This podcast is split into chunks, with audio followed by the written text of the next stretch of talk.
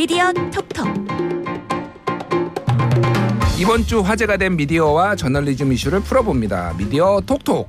톡톡 튀는 연근 남매가 뭉쳤습니다. 정상근 기자, 미디어오늘 박서연 기자와 함께합니다. 어서 오세요. 안녕하십니까. 예, 이 이야기부터 해보죠. SBS가 더불어민주당의 항의를 받은 뒤 시사특공대 진행자 이재익 PD를 돌연 하차시켜서 이게 외압 아니냐 이런 논란이 있었는데요. 민주당 사측 그리고 이재익 PD 입장이 어떤지 좀 정리를 먼저 해주시죠. 네, 어, 일단 민주당 입장부터 말씀드리면 어, 이재익의 시사특공대에서 이 진행자가 어, 이 김혜건 씨가 최근 이제 법인카드 논란에 휘말리지 않았습니까? 예. 어, 이 상황에서 어, 이제 DJ DOC의 노래죠. 네. 나 이런 사람이야라는 노래를 음. 틀었는데 네. 여기에 이제 이 카드로 저 카드 맞고라는 가사가 있어요. 예. 네. 근데 이 부분을 이제 연속적으로 강조하면서 이런 사람을 뽑으면 안 된다 이렇게 얘기를 한 것이 음. 선거법 위반 소지가 있으며 어, 이에 따라 이제 항의를 했고 또 이제 법적 조치를 하겠다 좀 이렇게 좀 이제 항의를 한 것으로 좀 전해지고 있습니다. 어, 그리고 SBS 공식 입장을 보면 그 이재명 후보 캠프 측의 항의 때문에 이재익 PD를 하차시킨 게 아니고 예. 어, 이재익 PD의 하차는 어, 본인들이 봤을 때 공정성과 객관성의 원칙에 훼손됐다 음. 어, 이렇게 판단을 해서 결정한 것이다라고 어, 입장을 밝혔고요. 어, 이재익 PD는 이제 블로그에 자신의 입장을 밝혔는데 일단 첫 번째는 민주당의 항의가 이해가지 않는다. 음. 어, 이 민, 본인은 이제 포괄적으로 어, 정치권에 만연한 이 내로남불 맞아요. 세태를 이 네. 노래를 통해서 지적을 한 것이고 예. 어 그리고 사측이 이 공정성 객관성을 훼손했다라고 밝힌 데 대해서도 좀 받아들이기 어렵다라는 입장을 음, 밝힌 바가 있습니다. 예. 그래서 그 나 이런 사람이야의 그 노래 가사 중에 정확하게는 요 부분을 언급을 했죠. 나에게는 관대하고 남에게는 막대하고 이 카드로 저 카드 맞고 네. 요 부분이죠, 정확하게. 네네. 그래서 이재익 PD 같은 경우는 이게, 이게 내로남불의 정치권의 내로남불을 보편적으로 지적한 거다. 그렇게 이제 PD는 얘기를 하고 있죠. 민주당에서는 이 카드 저 카드 이 언급된 것이 김혜경 씨 카드를 언급한 거 아니냐. 그렇기 때문에 이제 뽑지 말라라고 한 것은 이재명 후보를 뽑지 말라라고 음. 지상파 진행자가 얘기를 한 거 아니냐라는 음. 게 이제 민주당의 주장입니다. 음. 이게 굉장히 좀 커졌어요, 사실은. 어, 네. 기사도 엄청 나오고 이제 네. 감론을 막 누가 자, 가장 잘못한 것 인가가 음. 세 가지가 있는 건데 한 사람 네. 어떤 분들은 민주당이 제일 잘못했다. 아. 아니면 어떤 분들은 SBS가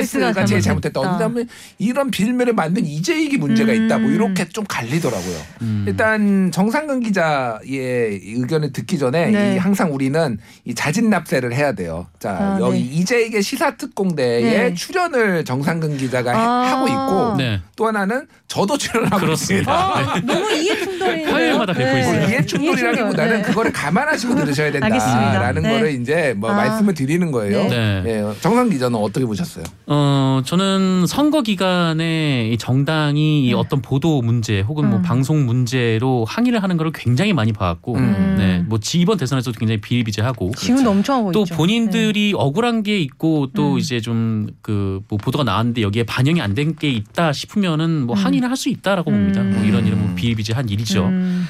근데 다만 이것을 받아들이는 방송사나 언론사 음. 입장에서는 좀 어떤 태도를 가져야 되는가에 음. 대한 좀 숙제가 남은 것 같아요. 예. 네. 그러니까 뭐, 음, 뭐 국민의힘에서도 이 직접적으로 이제 사장실로 들어가서 뭐 이제 사장 맞아요. 면담을 하고 항의를 하고 그런 적도 있었죠. YTN에. 네, 뭐 YTN도 그렇고 MBC도 그렇고 네. 한 적이 있었는데 어 그렇다고 해서 뭐 YTN이나 MBC나 뭐 아. 진행자를 바꿨다거나 예. 맞네. 혹은 이제 방송 내용을 바꿨다거나 네. 뭐 그렇다는 얘기는 들어보지 못했습니다. 근데 그렇다. SBS는 왜 그런 결정을 했을까? 아. 네, 저는 좀 그 부분이 좀 의아하더라고요. 네. 좀 과했다 그러니까 그런 항의를 받을 수는 있는데 그 사측의 대응이 조금 과했다 이렇게 뭐볼 게, 수가 있다. 네. 예, 예. 그리고 이런 정당에서 항의를 하는 것은 음. 어, 대중들이 보기에 판단을 각자 알아서 할 문제일 음. 거라고 보고 예, 예. 어, 이 부분에 대해서는 뭐 결국 그다 표로 돌아오지 않겠습니까? 음. 뭐 국민의힘이 어떤 항의를 했는데 그것을 사람들이 봤을 때 좀 납득이 안 된다 싶으면은 네. 국민의힘에 실망을 하는 거고 음. 뭐 그런 과정이 있지 않을까 싶습니다. 알겠습니다. 사실 이제 저뭐 방송사가 굉장히 큰 조직이고 음. 굉장히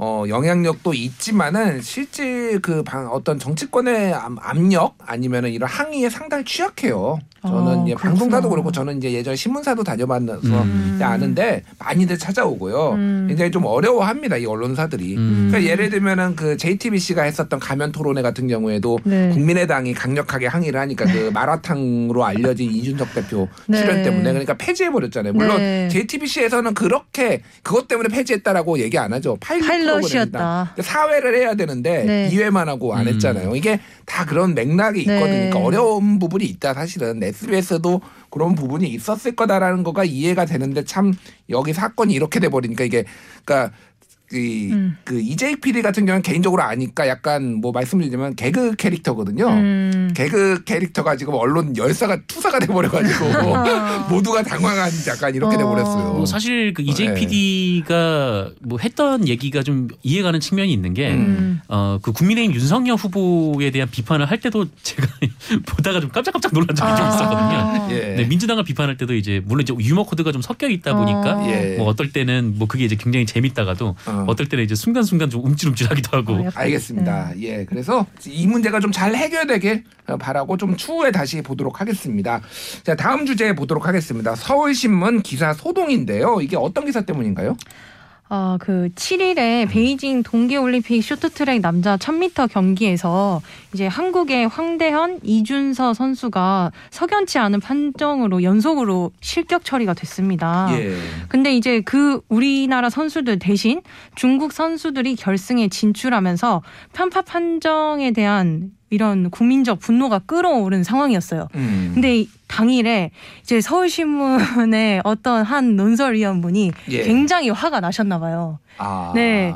그래서 오후 10시 20분 경에 예. 그냥 중국이 메달 모두 가져가라고 하자 라는 그 문장을 예. 연속으로 10번을 써가지고 아, 그걸- 본문에 네. 예. 맨위 본문에 예. 연속으로 쓰고 그 밑에는 사실 별 얘기가 없고 예. 그냥 그 제목으로 연속으로 그 문장을 10번을 써서 기사를 출고를 한 거예요. 아, 그러니까 이거 그럼 네. 논설위원이 올린 거예요? 네. 아, 뭐 수습 기자나 저도 이 기사를 네. 봤거든요. 네. 봤는데 네. 뭐 이렇게 그게 아니라 논설위원이 하신 네, 거예요. 논설위원이시더라고요. 20 몇 년 차, 30년 가까이 네, 굉장히 나이 지긋하십니다. 부국장급인 걸로 네. 국장급이면 최소 25년인데. 그렇죠. 아. 네, 나이가 지긋하십니다. 사진도 보면은 예, 예. 딱 어, 대선배님이다 이런 걸 느낄 수 있는데요. 근데 이게 언론계에서 보기에는 "헉, 이 기사 뭐야? 이렇게 생각할 수 있지만 예. 이 기사가 국민들한테는 엄청난 반향을 일으켰어요. 아. 그러니까 10시 20분에 송고됐는데 20분 만에 아, 반응이 4만 개가 달리고 예, 예. 네. 그다음에 서울신문 홈페이지가 폭파가 됐습니다. 다운됐어요. 네. 너무 인기가 좋았던 거예요. 예, 다들 예. 국민들이 공감을 했어요. 이 그 기사에 예, 예. 기사인지 뭔지 모를 이 애매한 글에 이 기사가 근데 결국에는 삭제가 됐습니다. 삭제가 되는 게 정상이죠. 아 삭제가 안? 되면 이상한 겁니다. 아? 솔직히. 예. 아 근데 저는 너무 여론이 뜨겁고 이래서 예. 아, 이 기사는 아 유지가 되려나 보다 이렇게도 생각을 해봤는데 아, 성지순례하게 박제를 해놓나요? 그러면 네. 이거를 홈페이지에. 네, 결국에는 이제 뭐 윗분들이 뭐 예. 편집국장이든 누구든 결정을 하셨는지 이 기사는 결국 20분 만에 삭제가 됐습니다. 음, 네. 어쨌든 뭐 전설로 남았네요 일단. 네. 어 근데 이게 진짜 뭐 어떤 뭐 당시 분위기는 굉장히 우리가 음. 좀 분노를 하는 분위기였고 네, 전. 국민이 네. 그런 거를 대변해주는 어떤 뭐 어, 어, 그 내용은 맞는 것 같습니다만은 네. 이게 기사로서 적절했느냐는 또 저널리즘은 어떤 가치나 윤리를 음. 봤을 때 또 다른 문제잖아요. 정상 음. 기자 어떻게 보세요?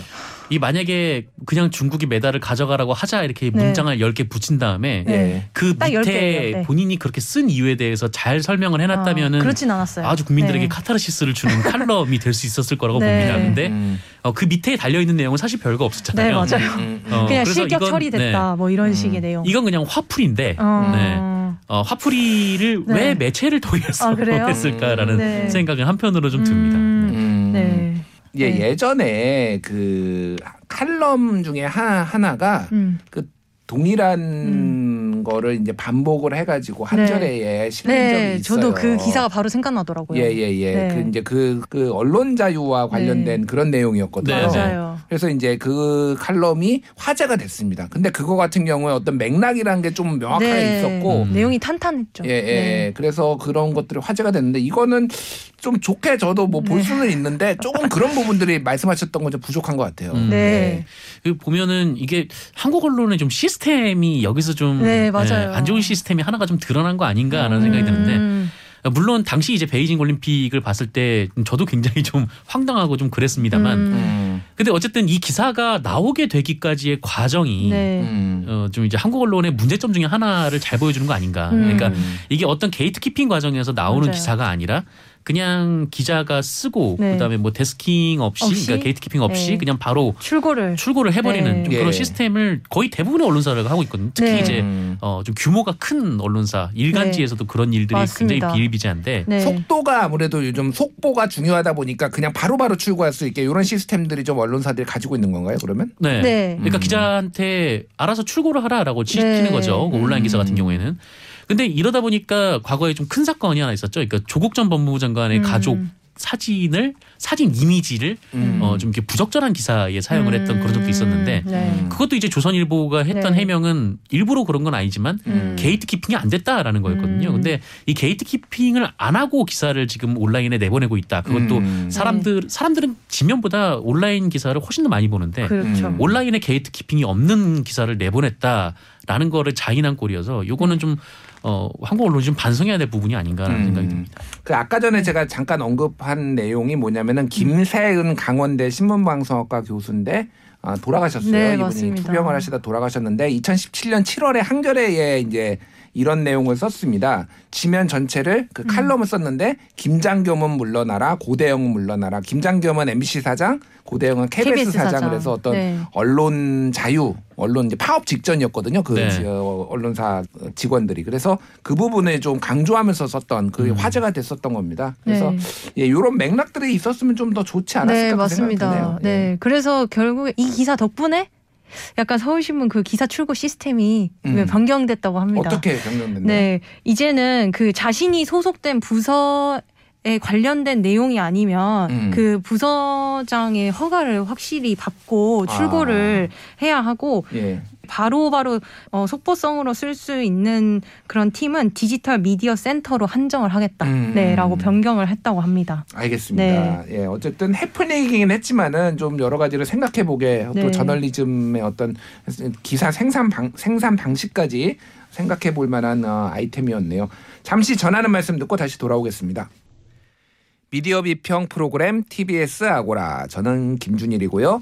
오늘 미디어 톡톡은 박서연 기자, 정상근 기자와 함께하고 있습니다. good news bad news 시간입니다. 기억해둘 good news, 좋은 뉴스 먼저 만나볼 텐데요. 어떤 뉴스인가요, 정상근 기자? 네, 오늘 제가 가져온 뉴스는 이 KBS 음. 뉴스입니다. 어, 탄소 감축 지각생 한국 맡을 후보들 에너지 전환 방향을 물었습니다. 라는 기사인데 어, 이 기사는 시리즈 보도예요. 예. 네, KBS 9시 뉴스에서 하는 시리즈 보도고 어, 올해 1월 1일을 시작으로 지금 시리즈가 계속 이어지고 있습니다. 음. 어, 유권자가 뽑은 우리 사회의 중요한 의제에 대한 이 대선 후보 정책 검증을 어, 하는 그 시리즈인데 예. 이첫 번째가 집값이었고 또 일자리 문제도 있었고요. 음. 어, 좀 재밌는 건 유권자가 뽑은 우리 사회 중요 의제 3위가 언론 개혁이더라고요. 아, 진짜요? 언론 개혁이었어요? 네. 언론과 사법 개혁. 어, 진짜 몰랐어요. 아니 그렇게 아니 그뭐 언론이 문제가 있는 건 알겠는데 이 정도로 네. 사람들이 언론 개혁을 아, 중요하게 뽑았지. 저출산이 4위입니다. 어, 진짜로? 아니 저출산보다 중요하다고 진짜 언론 개혁이. 네, 언론 개혁이. 어. 아, 뭐 그만큼- 어디서 그런 걸 느끼실까? 아, 네. 일단. 아, 이거, 아, 이거 어, 느끼는. 찐당황하신 게 느껴지네요. 아, 아니 아, 근데 네, 네. 그러니까 불만들이 많으신 거는 어머, 저는 감지를 네. 해요. 어, 그래요? 정말로 제가 나올 때마다 제 밑에 음. 댓글로 네. 기 뭐야 이렇게. 아, 진짜요? 근데 저는 나름대로 공정하게 한다라고 네. 노력을 하고 있는데 네. 뭔가 이제 마- 만족하지 못하시는 부분들이 아, 있는데 그럼요. 뭐 음. 공정성은 뭐 상대적인 그리고 건데. 또 그렇구나. 그리고 또 하나는 이제 지금 선거 국면이다 보니까 굉장히 음. 예민하세요. 음. 뭐말 한마디 표현 하나에 예민하다 보니까 그렇게 된 것 같기는 어쨌든 근데 저는 약간 저출산보다는 그래도 아래 에 있어야 되지 않나 그 생각을 합니다. 네, 예. 어쨌든 그러네요. 언론과 사법 개혁이 3위였고요. 뭐 오. 이렇게 한국 사회 중요한 문제들이 망라가 돼 있는데 음. 어, 여기에 이제 유권자가 뽑은 거 말고 이 전문가들이 뽑은 주요 의제까지 좀 버무려서 어, 10가지 핵심 이슈에 대한 정책 비교를 좀 하고 있어요. 예. 어, 특히 이제 제가 오늘 뽑아온 이 에너지 전환 부분은 사실 유권자가 뽑은 핵심 이슈는 아닙니다만 음. 어, KBS가 이제 중요하다라고 보고 이제 뽑아서 정책을 비교를 했는데 예. 어, 기사를 좋은 기사를 뽑아온 이유는 일단 접근법이 되게 좋다. 음. 그러니까 이 특정 이슈 하나를 뽑아서 후보들의 정책을 비교를 해보니까 어 그냥 뭐 일반적으로 일반적인 기사에서 뭐 오늘 이재명 후보가 어떤 공약을 발표했다, 윤석열 후보가 어떤 공약을 발표했다 이거보다는 조금 더 부각이 되고 또 예. 어, 그, 그, 속 쉽게 말해서 좀 눈에 잘 들어오더라. 음. 좀 이런 부분이 좀 있었고, 예. 어, 그리고 유권자들에게 당신이 관심 있는 이슈가 뭐냐 이렇게 물어보고 여기서 이제 이슈를 뽑았다라는 것도 좀 상당히 좀 접근법이 좋았다라고 보고요. 음. 어, 그리고 사실 이제 방송 뉴스 같은 경우에는 좀 이렇게 정책 보도를 하는데 제약이 상당히 좀 있었거든요. 왜냐면은 아무래도 리포트가 평균 1분 30초에 불과하다 보니까 예. 어, 그냥 뭘 발표했다 정도 수준 이상으로 들어가지 못하는 좀 그런 보도가 많았는데 어쨌든 KBS가 이 보도를 하면서 한 5분 6분을 좀 통으로 쓰더라고요. 음. 네. 어, 뭐 이제 좀 시대가 좀 변하면서 이런 형태의 보도들이 많아지긴 했지만 예. 어쨌든 좀 이렇게 형식에 굳이 얽매이지 않고 또 충분한 설명을 덧붙인 것도 굉장히 좀 좋았던 것 같습니다. 예. 음. 이게 또 영상으로 나갔지만은 또 이제 텍스트 기사로 또 이렇게 같이 추고가 되는 거잖아요. 네네네. 그러니까, 예. 그러니까 뭐 관심이 있으신 분들은 좀 찾아서 예, 보셨으면 좋겠습니다. 그래서 이 유권자 중심의 어떤 뭐 이런 어, 대선 정책 보도 이런 것들이 좀 많이 늘어나야 되는데 모범 사례가 아닌가 음. 그렇게 어, 생각이 드네요. 예, 박서영 기자가 꼽은 굿뉴스 어떤 건가요? 아, 한겨레 보도인데요. 음. 보도가 아니라 약간 온라인 공론장을 만들었어요, 지금. 공론장을 만들었다. 네. 아. 대선 후보 캠프와 토론하는 청년 5일장 이라는 interactive 기사인데요. 그 1월부터 지금 3월 9일 대선 직전까지 계속 운영이 되고 있습니다. 예. 어떤 취지냐면 어, 대선 후보들한테 직접 정책 공약에 대해서 물어볼 수 있는 홈페이지를 운영하고 있는 거예요. 어. 네. 그래서 이게 참 괜찮은 것 같아요. 진짜 뭔가 물어보고 싶은 거 있으면 직접 물어보고 음. 그 캠프 측에서 답변을 해주기도 하고 어, 캠프 측에서 진짜 와서 직접 답변해주나요? 답변을 달아요. 어. 네. 어. 그게 이제 한 일주일 단위로 그 뭐 이재명 그 후보 또 뭐 심상정 후보 안철수 후보 이렇게 진행이 되고 있는데 음. 이게 좀 많이 안 알려진 것 같아요. 그래가지고 아. 좀 아직 남은 기간이 있으니까 이 홈페이지에 들어가서 많이 궁금한 거 있으면 물어보셨으면 하는 바람으로 가지고 왔습니다. 어떤 게 지금까지 좀 있었나요? 주요 그 내용들이. 이재명 후보가 첫 번째 토론 그 회차로 참석을 아 참여를 했는데요. 예, 예. 기본 주택에 대해서 주로 이야기를 하셨고 아 이재명의 기본 주택. 네. 예. 그다음에 2차 토론은 이제 심상정 후보가 주 4일째 근무 주 4일째. 네, 아. 이제에 대해서 이야기를 했고 3차 토론은 현재 진행 중인데 안철수 후보가 연금 개혁에 대해서 이야기를 하고 있습니다. 어, 네. 아 이게 좀 뭐라고 해야 되나 요즘 공약들이 너무 소확행이다 자잘한 음. 것만 있다 그러는데 좀 굵직굵직한 것들이 지금 들어가 있네요 보니까. 네, 그래서 여기에 그 진, 이재명 후보랑 심상정 후보가 직접 달았는지는 모르겠지만 음. 또 후보들의 계정으로 막 답변이 달린 것도 있어요. 캠프 계정이 아니라. 예. 네, 그래서 한번 물어보시면 이게 다 기록으로 남아서 나중에 음. 이 후보들이 대통령이 누가 되면 예. 네, 왜 그때 여기에는 이렇게 말해놓고 음. 안 실천하시냐고 말할 수 음. 있는 근거가 될 수 있으니까. 왜 말 바꾸게 하냐? 네. 뭐 이렇게. 네, 근거가 될 수 있으니까 음. 네, 시청취자 분들께서도 관심 이 있으면 한겨레 홈페이지 한번 들어가 보셨으면 좋겠습니다. 알겠습니다. 네. 요게 그러면은 청년 5일장인 건가요? 정확하게 이름이? 네, 대선 후보 캠프와 토론하는 청년 5일장. 예, 알겠습니다. 어, 이게 그 홍준표 의원이 운영하는 청년의 꿈보다 어, 안 음. 유명한 것 같아요. 그러니까 그러면 청년의 꿈에 홍준표 의원이 글 하나 올리면은 어. 기자들이 엄청나게 받았었잖아요. 그러니까요. 네. 예, 거기에 보면 청문 홍답 그래서 청년들이 음. 묻고 홍준표가 답한다 오, 그 코너에 오. 이 기사화가 많이 되거든요. 어. 근데 뭐 거- 그것도 훌륭한 네. 플랫폼이지만 이거는 제가 네. 보기엔 훨씬 더좀 네. 의미가 있는 거니까 네. 많이들 네. 참여를 해- 하셨으면 좋겠고 네. 이거를 파- 이거 잘 팔려면은 이거 여기에서 기사를 뽑아서 한겨레가 기사를 써줘야 돼요. 이게 이슈화를 음. 해야 되는데 그 네. 부분이 좀 한겨레가 좀 아쉬운 아. 것 같네요. 그러네요. 미디어 오늘도 한번 써보세요 이걸로 기사. 그러겠네. 예, 여기서 예. 이런 얘기했다. 그렇네. 이렇게. 예, 예. 왜 갑자기 제가 아니, 아니, 아니. 제가 편집국장이라서 시키는 것 같잖아요. 이러면. 아, 국장님 두 분이 죄송합니다. 따로 얘기하시죠. 네, 알겠습니다. 네. 알겠습니다. 네. 예, 이어서 배드 뉴스 나쁜 뉴스 선정해 보겠습니다. 정상근 기자 어떤 배드 뉴스 가져오셨죠? 음, 저는 아이뉴스 24의 기사를 가져왔는데요. 음. 어, 제목은 택배노조 CJ 대한통운 본사 기습 점거 긴장감 고조 라는 제목의 기사입니다. 예. 네. 어, 아시다시피 지난 그 목요일이었죠. 이 목요일에 이 CJ 대한통운 이 택배 노조 본부 어, 이곳에서 이제 택배 CJ 대한통운에 대한 점거 농성을 시작을 했는데 어, 이 아이뉴스 24의 기사를 뽑아온 이유는 저는 이거 굉장히 편향된 기사다라고 생각을 해서 가져왔어요. 예, 예. 뭐 저는 저도. 이제 좀 언론사가 좀 정체성이 있어야 되고 음. 이 정체성을 바탕으로 하면은 뭐 정파성도 존중받아야 된다 이렇게 생각하는 편이긴 한데 예. 어, 그런데 좀 이 뉴스는 좀 지나쳤다라고 생각이 좀 듭니다. 네. 왜냐하면 음. 지금 CJ 태- 대한통운하고 이제 택배 노조가 갈등을 빚고 있죠. 그렇죠. 뭐 택배 노조가 뭐 주장하는 바가 있을 테고 음. 또 CJ 대한통운이 주장, 주장하는 바가 있을 텐데 예. 어, 여기서 이제 언론사가 판단을 해서 좀 어느 쪽이 정당성이 있는지에 대해서는 얘기는 할 수 있다라고 보는데 음. 그래도 이 독자가 판단을 할 수 있게 음. 좀 정보의 음. 양은 좀 충실하게 제공을 해야 되는 거 아닌가라는 생각이 좀 예를 들었어요. 들면은 지금 쟁점이 무엇인지 네. 양측이 주장하는 게 뭐고 이를테면 뭐뭐 임금 협상이라든지 아니면 노동 강도를 줄여달라든지 어떤 업무 음. 뭐 영역을 좀 조정해달라든지 이런 것들이 쟁점이면은 이게 들어가야 된다는 거잖아요. 그렇죠. 예. 네. 어, 마이뉴스 24 입장에서는 예전에 뭐 쓴 기사다라고 얘기를 할진 모르겠지만 그 사실 온라인에서 네. 국민들이 소비하는 뉴스 패턴 은그 하나의 기사를 소비를 하기 때문에 예. 이 하나의 기사만 놓고 판단할 수밖에 없는 게 요새 지금 언론 비평의 한계거든요. 음. 네. 어, 그런데 이거를 좀 보면 이 기사를 보면요. 이 CD의 대한통운 택배 노조의 입장이 들어가 있는데 어, 지난해 이 10월 12월 28일부터 과로사 방지를 위한 사회적 합의를 제대로 이행하려며 파업에 돌입했다.